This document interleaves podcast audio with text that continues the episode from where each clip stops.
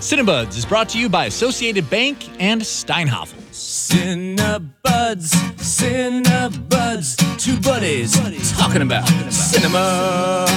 Hey! Oh, This is Cinebuds. I am 889's Justin Barney, I'm Milwaukee Films Christopher Pollard. and today we are talking about Quentin Tarantino's new film, Once Upon a Time in Hollywood. I'm Rick Dalton. It's my pleasure, Mr. Schwartz. Call me Marvin. Put it there. That your son? No, that's my stunt double, Cliff Booth. Last night we watched a Rick Dalton double feature. All the shooting.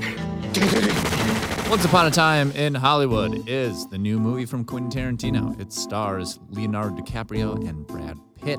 Never heard of him. you want to give us a rundown of the plot? Essentially, it's about uh, Hollywood in 1969, and there is a, uh nearly aging TV and film star that's kind of Rick Dalton. Rick Dalton. Is kind of on his way out. It seems Hollywood is changing. Hollywood's changing, and it's he's trying to find his place in it. And him and his buddy, uh, played by Brad Pitt, who's his stunt man, has been Cliff with him. Booth. Cliff Booth. Yeah. that's a great name. Uh, they're together uh, through the whole thing, and it's a it's like a little bromance uh, Uh-huh. film for them. Also takes place uh, in the background. There is the looming uh, preparation for the Manson family murders that happened in Hollywood. Uh, there's that, and there's also a uh, nearly insignificant storyline about Sharon Tate and how she starts to become famous, and then how she will eventually be involved historically how she was involved in the Manson family murders, and in the film they have a little different take on it. It is a dense movie. Yeah, That's kind of what Quentin Tarantino is known for, yeah, having things that are dense and packed in there. It's also based on a lot of real things, so Mm-hmm. you know the like dates are counting down. It helps to know a lot of history. It helps to know about Hollywood in this time, although it is not super necessary. Yeah. If you like Quentin Tarantino movies, you will love this movie. What did you think? I don't know that that's for me. I don't know that that's true. I didn't think it was as stylized as his movies usually are. Okay. Which I wasn't super into this one. I was I, I was really kind of unaffected by it. No, not unaffected. Unaffected means not affected. I was affected by it, but Uh-huh. I was annoyed mostly. Annoyed. Yeah. Okay. I also did not super love it. Yeah. But I feel that I don't love Quentin Tarantino movies as much as other people seem to love them. Yeah. So I wanted to like tamper that because of my. I kind of have the same thing, but I feel like I went in with lower expectations, but a little bit hopeful because I like a lot of the people involved in the movie. Um, I, I've said many times I'm really just exhausted. I'm so done with Quentin Tarantino. Yeah. However, I've talked to people who love Tarantino movies, and they're like, "Yeah, it wasn't as Tarantino-y as other films of his." All right.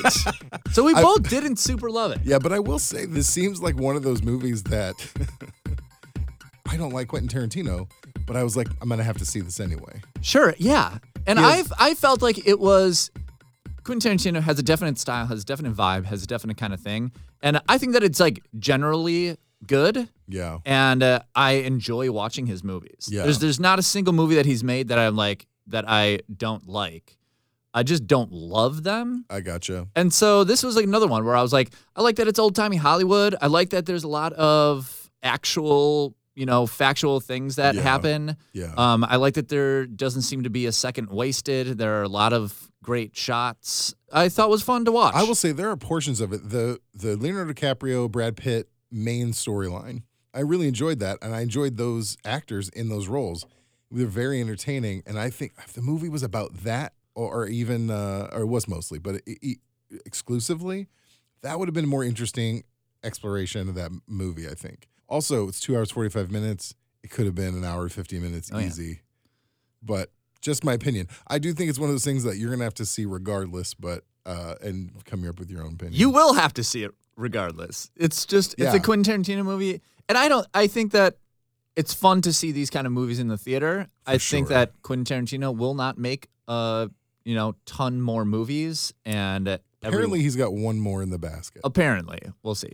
and but- it's on 35 millimeter right now, which is fascinating. It's a rare opportunity to see that. Right. So I think that these are good movies to see in the theater. Stick around, and we will get into all of the goodness and uh, Nitty gritty. the nitty gritty. So stick around. 889's new podcast series, Backspin. The search for Milwaukee's first hip hop song is now available everywhere iTunes, Spotify, Stitcher, TuneIn, and at radiomilwaukee.org slash backspin. Stream all six episodes now. Support for Cinebuds comes from your membership and Associated Bank, proud supporter of Milwaukee Film, offering support year-round through Milwaukee Film Checking. More about Associated Bank's commitment to Milwaukee Film at associatedbank.com slash mkefilm. Member FDIC. Support for Cinebuds comes from your membership and Steinhafel's Furniture, fourth generation family owned furniture and mattress retailer serving southeastern Wisconsin since 1934. Steinhafel's offers leather and upholstery, dining, and bedroom furniture, plus fireplaces and mattresses. Online shopping at steinhafels.com. oh, and we're back. You know, Chance the Rapper released a new album, and in the first so, in the first track of the first song, he says, "And we back," and I was like, "Oh, here it is, coming back." Do you think he, in a really meta way, ripped us off? Um, yeah, I he think ripped that us off, ripping him off. yes, Yeah, I think that's right. that that is the case. Very influential show. Okay. Um, Once Upon a Time in Hollywood. You want to start with the good? Let's start with the good of this movie. Uh, Brad Pitt had a very subtle and cool performance. His wow, that's not a lot of great. I liked, and I genuinely, I genuinely. Here's the thing: I genuinely like Brad Pitt. Yeah. Just like I tend to be put off by like giant, super beautiful stars that are just Mm-hmm. Hollywood. But he's, I think he, when he does less than super Hollywood movies, I find him really interesting. Yeah, In his early career, he did some really cool stuff.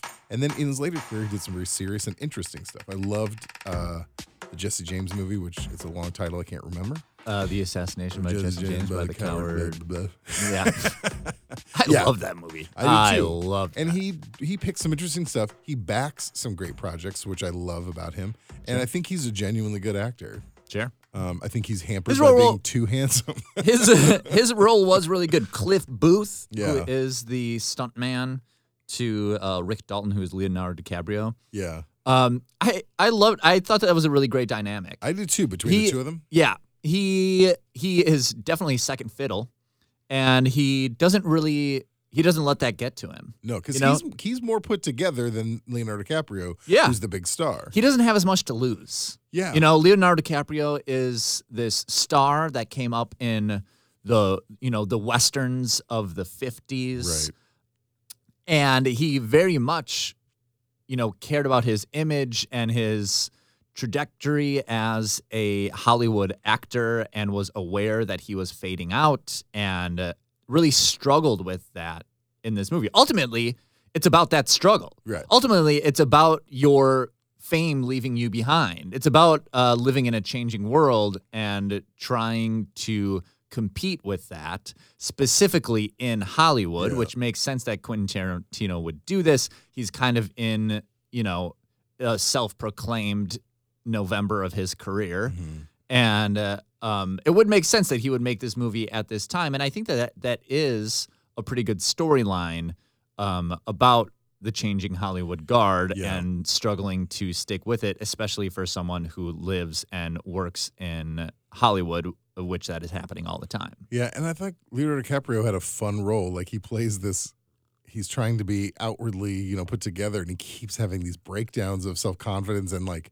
crying and freaking out. And I like it when he gets something like this because I think there's a lot of films where he's just he's just squinty and intense, Right. and mad or or frustrated. But this one, he had a, a, a he had a, a bolder role. I thought. My favorite part of my favorite scene in this movie Yeah. was when he is on the set of a Western movie, Oh yeah, that's really a new Western movie that there's this like old school director that kind of like still believes in the glory of old. Great and hair. He had a great hair. That yeah. director had a great look. and uh, hires him, and he is on set drinking and not really caring or knowing anything, and he talks to this. Is she twelve? Oh or yeah, yeah, yeah. Does this like twelve year old girl, and she No, he says, "Are you 12?" And she goes, "I'm 8. I'm eight. Yeah. Yes, and uh, um, and she lets him know how dedicated she is to the craft. And he cares so much about being good. And he is like rehearsing his lines and stuff. Um, but also it's just it just shows that he is trying so hard, but also uh, still He's- thinks that he can skate by. Yeah, on he's own distracted talent. by booze and Yeah. and his ego, and she's like this fresh faced uh, young kid who's and I liked her too because she portrayed that kind of kid actor that freaks me out, which is like a kid who speaks like an adult. Oh yeah. and uh, but she's really good. She was really great. Yeah. And I also I love movies that have acting in them. Yeah, I think that's a really um a really layered performance from an actor to uh, Acting be like acting, acting. Mm-hmm. acting like you're acting is a ho- totally different kind of thing and um it's really it's really fun to watch and I think that um I think that uh, Leonardo DiCaprio did a great job of acting like he was acting, of showing what it is to Yeah. act, uh, which is fun. I would say if this movie was about them alone, Uh-huh. I, I or if if he adds those other elements and just made it more even. So my biggest problem, and I have several with this movie, Sure. is that it has three different storylines. Yep. Two of which are just tossed away or shoehorned in at a couple different points. The bulk of the story is the two guys and their relationship and Right. their storyline. You have Sharon Tate, who is I I found it offensive how little they used um, Margot Robbie. Yeah. Her, you have Sharon Tate. You see her like she gets a big break and she's going to see her movie. She, you just once in a while just peek at her. There's a scene where you just you see her partying and then they they cut back a few minutes later and it's just this slow this like slow um, push in of her laying in bed and snoring. Mhm. And after I'm at the end of the movie, I was like, why did they show that? What was the point of that? There's so many things in here where I'm like, I'm not sure why that was included. It seems like filler. But Margot Robbie's character, Sharon Tate, barely speaks in this movie. She has maybe six lines total, and it's a throwaway. And she's billed as the third lead in this movie Uh huh. and she talks much less, has mo- less screen time, m- much much less import than a ton of other minor characters in this movie. Mhm. I found that annoying. And then the Sharon Tate, the, so the Manson family murders. That's another scene. You get a glimpse at the beginning, and you get a sense. Oh, here's Charlie Manson, and you're so you have this sense that that's going to happen. And Yeah. famously, what happens is uh, Sharon Tate was murdered. Uh, in the Hollywood Hills, along with a bunch of other people by the Manson family. Yes. And this it it helps to know that if you had no idea because it is this it it has this countdown effect where Yeah. it like it says the the date, which is a great job because you know that something is going to happen. You know that the dates are counting down. If you know that the Manson family murders happened and Yeah. you know at in that time, then you are anticipating it. If not, you just kind of think that something weird must be happening. I think that you'd put it together if you weren't so. super familiar with. And it feel and there uh this is a I'm not I won't spoil anything here, but there is an alternative history in this film. You shouldn't take anything he puts in this film as a fact or a historical thing about because it's definitely his uh it's a different version of what happens in the film.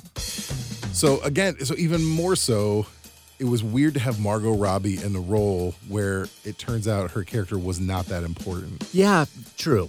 I found that Yeah. frustrating. The Manson family members would have been great to intercut with this this story of these two guys dealing with Hollywood on this sort of surf, surface level, ego level, and then you have this tragedy and this catastrophe about to happen. If it's just those two and they were interwoven more thoroughly, that could have been really cool. But there were like three, two scenes at the beginning, or, or throughout, I should say, where they kind of say, okay, here are the hippies, the Manson family that are going to be involved. And then at the end, they just shoehorn this huge finale that really, uh, uh, even though I knew what happened, I wasn't feeling that tension of like, oh, when's it going to happen? What's going to happen? I knew it was going to.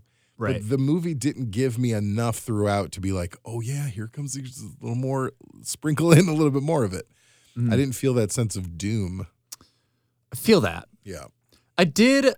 I, I, I, I do really like that this that the movie has a foothold in reality in history that it is uh, historical fiction in a sense. but it's very it's not accurate at all. So it's it, only ki- it loosely kind of is. based. It, it is loosely accurate because, um, like the the having the Manson family murders there is like it's this is a story of this old cowboy who's struggling with hippie culture Sure. coming up, and uh, it it was like.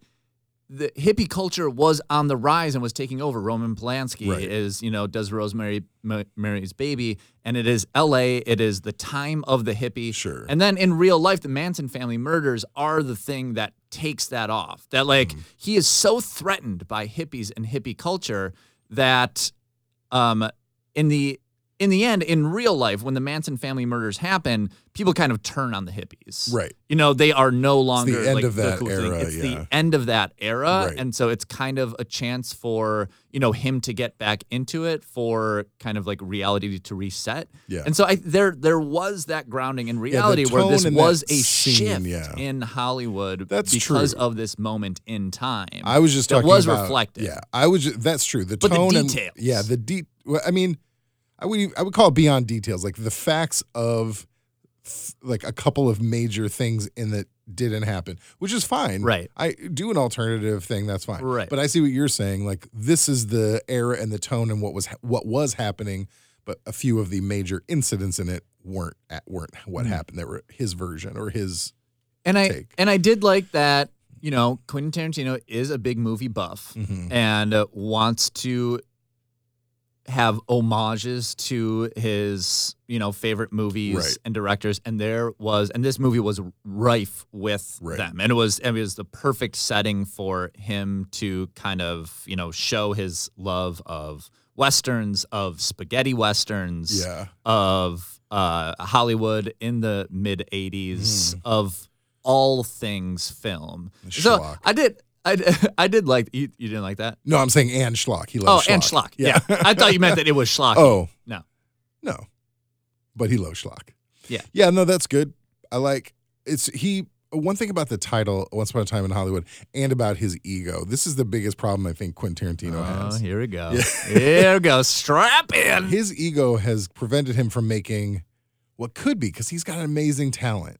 Uh. What, but what could be perfect or really unbelievably classic films. He's come so close in, in his later in his last half of his career. I think he's come so close to making films that could be like canon, like fantastic, and he's just short of it because he won't let anyone edit his movie. He he makes them. Ex- he thinks if it's long, it's impressive and epic, and he falls short of that by not editing them well. This is the, one of the best examples. I should say worst, uh, best examples, but worst films in which the editing is the biggest problem. Like you can't cut anything because you think everything you make is brilliant, and he keeps throwing stuff in and throwing stuff in, and it's two hours and forty five minutes. There were tracking shots of like a car driving for like a solid minute and a half, two minutes. I'm like, there's no need for that. That doesn't do anything. That doesn't set a tone. I could see why he does that though, because even though it is like super long, I think one of my issues with Tarantino is that there is no space in the film. Is that it's like it is two hours and forty five minutes, but it's like they have a convers. Two people are having a conversation, and within the conversation there are shots. You know, like mm-hmm. there are cutaways to all of these things, Sure. and it's pretty dense. So I could see him being like, "Well, I don't want to cut this." scene where like this this and this happen all within Yeah. the frame of a minute because that's a lot of work and that he would be cutting out i, I think the movies could deal with even though they're two hours and 45 minutes with having a little breath somewhere with Mm-hmm. Yeah, I mean, with having some space Definitely could have traded in an entire plot line. yeah for sure Like that's the thing with Glorious Bastards is a great example. I think that's a great movie, but I also think it's two great movies. I think yeah that could have been an almost perfect movie had he kind of stepped back a little bit and taken some advice from other people.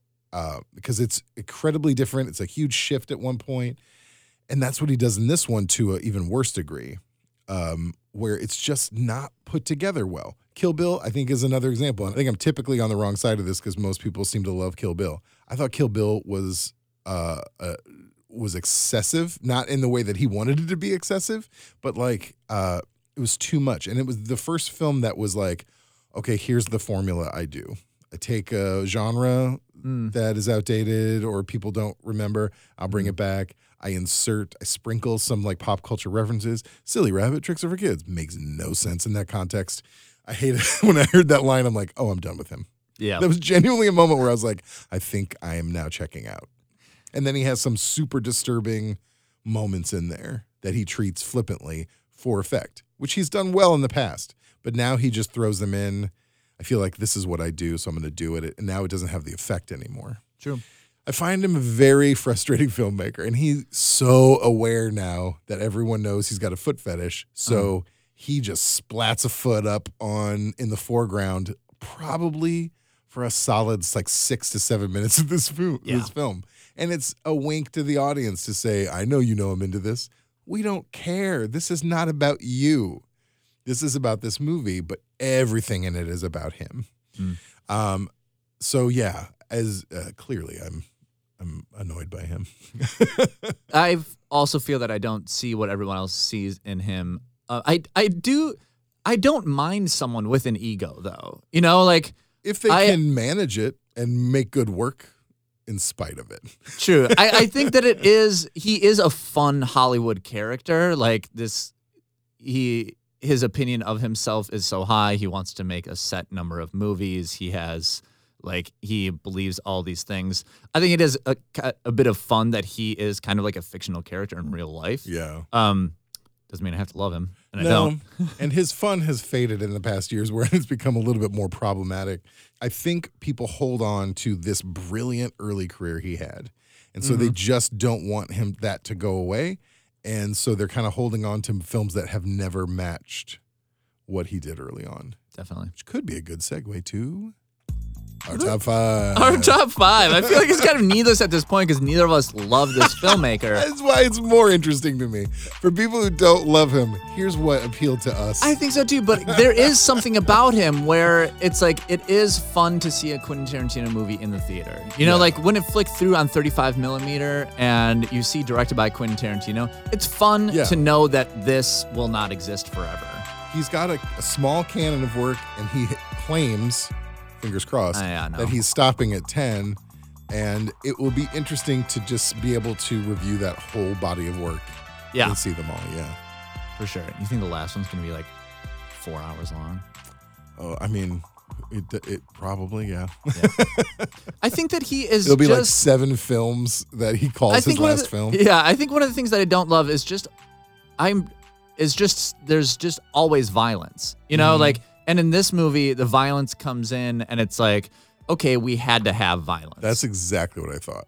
it was just like It's like he forgot to do the thing he's known for. Right, So and he's he like- throws it in at the end. it really was just like I'm Quentin Tarantino and you know that I'm I'm going to be, you know, needlessly and violent and Yeah. and have that kind of like really schlocky, shocking Yeah. violence and I need to have that because that's what the audience is expecting. Right. Here you go.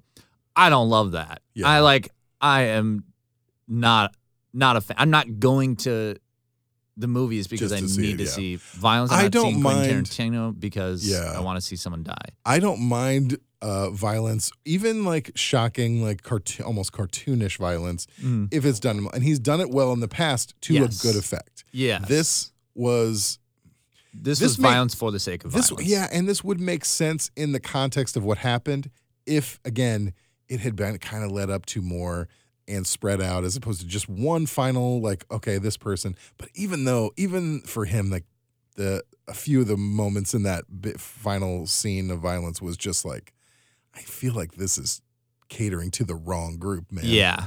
Yeah.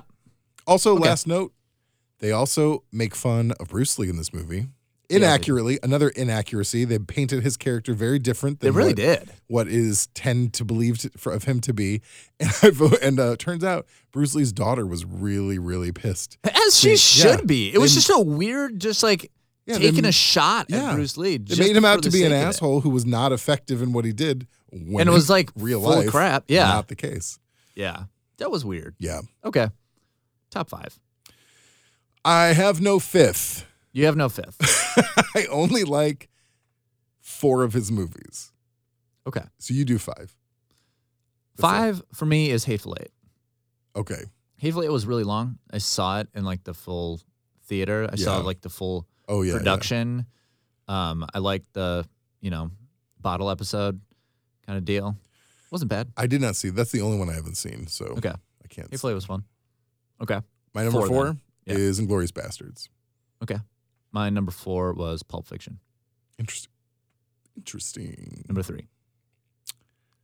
Actually, no, it's not that interesting because I think my number three is Pulp Fiction.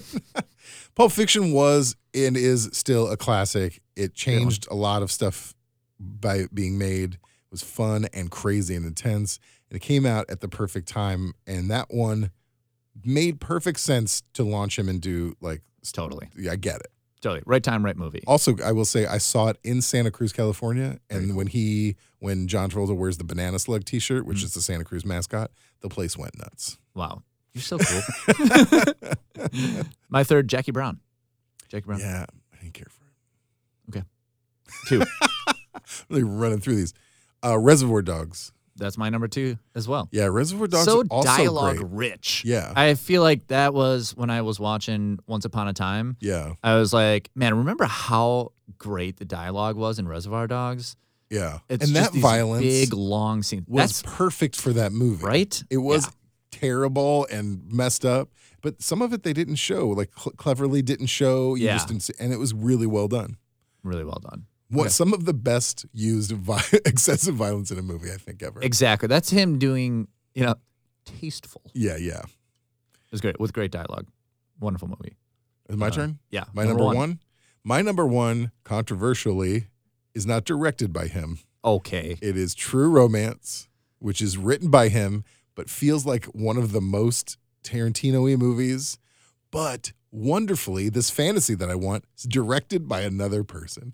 So you get his script and you get all the quirk of his of his work, but another person was in control of it and made a hilarious and really cool, really really cool film that I still like to this day. Okay. 100% cheating, but Yeah, no, it's fifty percent cheating. okay, we'll take it. Um, my number one, Kill Bill. Yeah. It was just, it was like the first Quentin Tarantino movie I saw. Oh, then that makes sense. yeah. Um, I liked it. It's Yeah. fun. Can I tell you a funny stuff. story? Yeah. I went to that movie late. I mistook the time, but I thought I was like five minutes late.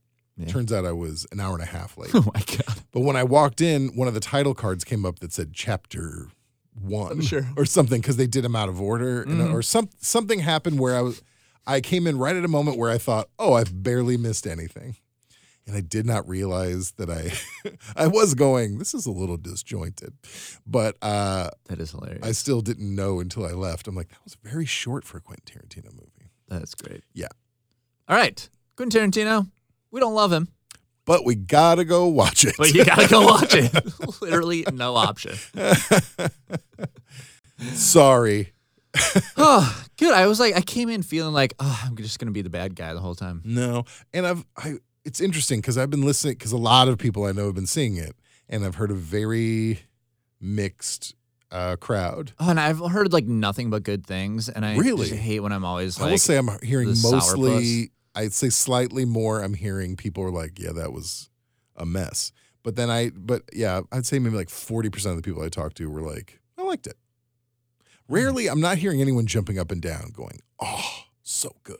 But it's been for me becoming even, almost even split. Hey, uh, we saw it like a week ago, Yeah. all like just short of a week ago. And I honestly have not thought about it since. I've had a lot of conversations saw- about it, so I was primed to do the podcast because I keep, I it keeps coming up at I work. saw obviously, that Albert Brooks movie, Mother. Yeah. And I've been thinking about that nonstop. so you saw a Quentin Tarantino movie, and obviously you thought about, uh, what's his name? Is it? Albert Brooks. Yeah, Albert Brooks. I just blanked for a second. Been thinking about Albert Brooks for a week. Go see As the you movie- should, guys. See the movie Mother by Albert Brooks. It was fantastic. See Lost in America. 1996. See Yeah. Defending Your oh Life. Oh Albert Brooks is an American treasure. If anything you've in our podcast about Quentin Tarantino, if you have any takeaways, go see more Albert Brooks movies. That's it. Love that. All right. This is Cinebuds. We did our job. We did our job. See Albert Brooks. Cinebuds is edited by DJ Kenny Perez. Our theme song is from Milwaukee's own Brett Newski. Um, we get support, uh, handcrafted Sonic inspiration from the License Those are the fanciest kinds of sonic inspirations. Um, also, we get support from Associated Bank and Steinhafel's Furniture. Thank you. Also, support from our members from Milwaukee Film, whose mug I'm drinking out of right Oh, now. Oh, look at that. And uh, 889 Radio Milwaukee, whose studio we're in currently. Whose mug I am miming No, drinking out of right now. Doesn't now. drink coffee. What a monster. I don't. And um, also, thank you to everyone that's listening. Yeah, appreciate it. Thank you. All right. Bye.